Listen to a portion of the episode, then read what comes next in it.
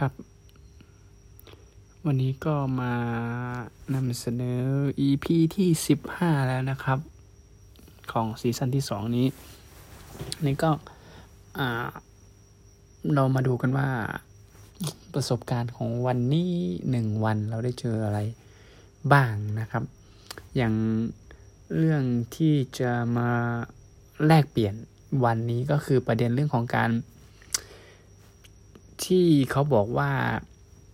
ความสม่ำเสมอคูณระยะเวลามันจะเท่ากับความสำเร็จแบบแบบหนึ่งได้อย่างนี้นะครับ อย่างผมยกตัวอย่างตอนนี้สิ่งที่กำลังปรับปรุงอยู่ก็คือเรื่องของการวิ่งออกกำลังกาย ซึ่งเป้าก็คือพยายามที่จะวิ่งให้ได้ อย่างน้อยสัปดาห์ละ 2 วัน วันละ 10 กิโล ซึ่งก่อนหน้านี้เมื่อประมาณ 2 ปีที่แล้วได้แล้วกันนะครับ เพราะว่าหยุดไปประมาณปีเศษ คือสามารถที่จะวิ่ง 10 กิโลต่อวันได้แบบเป็นเรื่องธรรมดามาก ๆ เลยนะครับ ไม่มีอาการเมื่อยของกล้ามเนื้อหรือว่าอาการเหนื่อยหรือพวกหัวใจที่มันเต้นเร็วๆในระหว่างวิ่งอย่างนี้นะครับ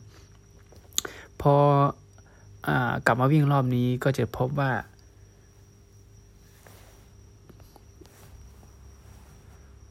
หัวใจเราเนี่ย เต้นขึ้นเร็วมากกรณีที่เขาเรียกอะไรอะเวลาวิ่งเริ่มสปีดความเร็วขึ้นมานิดนึงเนี่ย หัวใจมันอาจจะเต้นเร็วไปถึง 160 ครั้งต่อนาทีเลยนะครับ ก็จะเป็นอยู่ที่ถ้าเป็นภาษาวิ่งเขาก็จะใช้เป็นโซนแล้วกันนะครับ ประมาณโซนสีได้นะครับ ก็ก็ไม่ไม่ค่อยดีนะครับเราอยากให้อยู่สักโซนสองโซนสามอะไรประมาณนี้นะครับ ถ้าเรายังไม่ได้สปีดเร็วมากครับ ก็เป็นส่วนหนึ่งที่บ่งบอกว่า เรายังมีการซ้อมทำให้ร่างกายที่แข็งแรงยังไม่เพียงพอเพราะส่วนตรงนี้ก็อาจจะไปพัฒนาเรื่องของการพยายามที่จะฝึกวิ่ง ส่วนสองให้มากขึ้นนะเพื่อพัฒนาเรื่องของความแข็งแรงของกล้ามเนื้อหัวใจต่อไปนะครับ แล้วก็อีกอย่างที่พบก็คือเรื่องของความเมื่อยความล้าของกล้ามเนื้อ ซึ่งมันเกิดขึ้น ในส่วนของการเริ่มวิ่งรอบนี้ ตั้งแต่วันแรกที่ผมไปทดลองวิ่งอยู่ที่ 6 กิโล ก็จะมีความล้าของกล้ามเนื้อ แล้วก็มาวิ่งที่ 7 กิโล แล้วก็วันต่อมานี่วิ่งอยู่ประมาณสัก 2 กิโลถึง 3 กิโล แล้วก็มาล่าสุดนี้อยู่ที่ประมาณ 5 กิโลกว่าเกือบ 6 กิโลครับก็จะพบเรื่องของความล้าของกล้ามเนื้อครับก็เพราะว่าเออถ้าเกิดเราไม่ค่อยได้ซ้อมก็คือเรายังไม่มีความสม่ำเสมอ จากหนังสือหลายๆเรื่องไม่ว่าจะเป็นเรื่องของความสม่ำเสมอทางด้านการเงิน หรือความสม่ำเสมอของเรื่องของพฤติกรรม ที่เราบอกว่าเราจะปรับเปลี่ยนนิสัยนะครับ เพราะว่าในที่นี้เขาใช้คำว่าพฤติกรรมคือการปรับเปลี่ยนนิสัยที่เป็นเรื่องของหนังสือ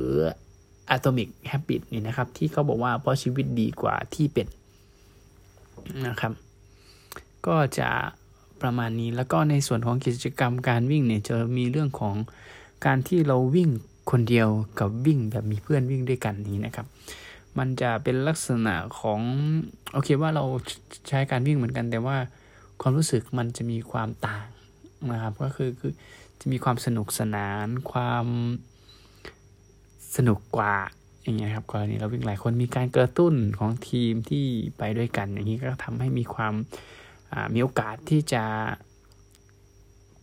บรรลุเป้าหมายในส่วนของการวิ่งได้ได้ดีกว่าการที่ทำคนเดียวพอดีบางที ถ้าเกิดเราทำคนเดียวก็ถ้าความมุ่งมั่นมันไม่